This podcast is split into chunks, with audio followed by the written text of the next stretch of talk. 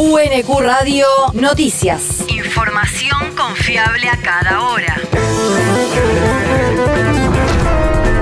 El clima. El Servicio Meteorológico Nacional indica que hoy se espera una máxima de 36 grados con cielo parcialmente nublado. El viento soplará del norte a lo largo de toda la jornada. El país. Piden el desafuero y la detención de los involucrados en el viaje al lago escondido. Tras filtrarse los chats entre magistrados judiciales, funcionarios del gobierno porteño, empresarios de medios y ex integrantes de la AFI, quienes buscaban ocultar un viaje realizado a la estancia de Joe Louis en Lago Escondido, el abogado río negrino Marcelo Hetzriken Velasco volvió a presentarse ante la Fiscalía Federal de Bariloche para pedir la detención de las personas involucradas y el desafuero de los miembros del Poder Judicial se trata por lo menos de dos gerentes del Grupo Clarín. Martín Becerra, doctor en comunicación, docente e investigador. Digamos, dos, podremos llamarle generales, digamos, de, de la fuerza de Héctor Mañeto, que además, como todos sabemos, es el grupo infocomunicacional más grande de la Argentina. Se trata de cuatro jueces federales, del fiscal del gobierno de la Ciudad de Buenos Aires, del secretario de Seguridad del gobierno de la Ciudad de Buenos Aires, ex espía de la CIDE o AFI. O sea, ahí hay, digamos, un poco por, por el estatus que tienen, en los cargos que desempeñan, tanto en el sector estatal como en el sector privado, todas esas personas son una muestra para mí muy fiel de lo que habitualmente se denomina círculo rojo, es decir, de la élite política, económica, social de nuestro país, la gente que maneja un poco los resortes de decisiones que luego afectan la vida de millones de personas. Así que sí, efectivamente, se trata de un, de un grupo muy importante.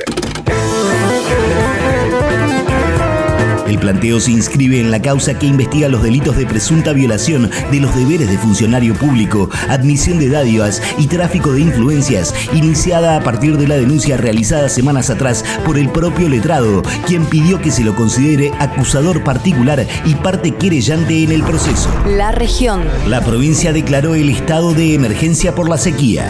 El gobernador Axel Kisilov lo declaró para 33 municipios a partir de la recomendación realizada por la Comisión Provincial de Emergencia y Desastre Agropecuario.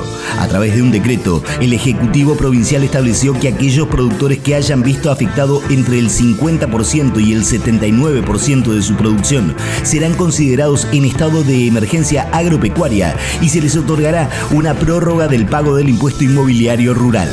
Por la misma norma, quienes hayan sufrido una afectación de entre el 80 y el 100% de su producción entran en la categoría de desastre agropecuario y serán eximidos del pago del mismo tributo. El territorio. Podría faltar agua en Quilmes. AISA informó que por tareas de emergencia en la planta potabilizadora Belgrano de Bernal podría haber faltante o baja presión de agua en el distrito durante el día de hoy.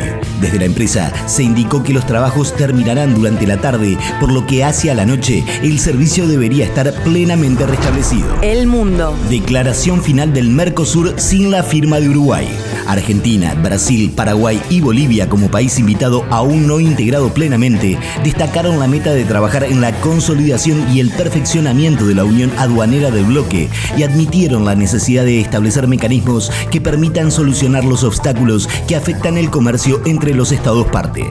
El texto, difundido varias horas después de finalizada la cumbre de presidentes que se realizó en Montevideo, celebra el compromiso de continuar trabajando de manera conjunta para afrontar los efectos de la pandemia y expresa la preocupación por las consecuencias del conflicto en Ucrania, tanto las humanitarias como los impactos negativos en los mercados internacionales de alimentos, energía e insumos de producción. La universidad. Conciertos Transversal Sonora en la UNQ. Hoy, desde las 17, se llevará adelante la décima edición de esta serie de conciertos realizados por compañías de Argentina y Colombia en el auditorio Nicolás Casulo de la Universidad Nacional de Quilmes. Transversal Sonora es un espacio creado en Colombia para la circulación, creación e investigación, conformado por músicos, artistas y gestores. Este espacio fomenta el intercambio y el encuentro mediante prácticas artísticas que parten del sonido y que están vinculadas al arte y la ciencia mediante medios y tecnologías actuales que derivan en espacios de creación académicos y de conciertos.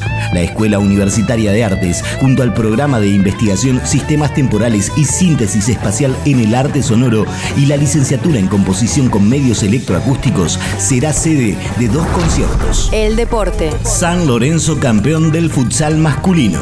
El Ciclón venció a Boca por 3 a 1 en la tercera final y se alzó con el título del torneo de primera división del futsal masculino en el estadio Roberto Pando del barrio de Boedo, cuya capacidad estuvo completamente colmada. Con goles de Agustín del Rey, Dylan Vargas y el capitán Damián Estazone, el conjunto azulgrana dirigido por Luciano Figu Antonelli se llevó la serie por dos victorias a uno, ya que en el primer partido el Cuervo se había impuesto por 5 a 0, mientras que en la revancha el elenco Ceneice obtuvo una victoria por 7 a 2. UNQ Radio te mantiene informado. Información confiable a cada UNQ Radio, la radio pública.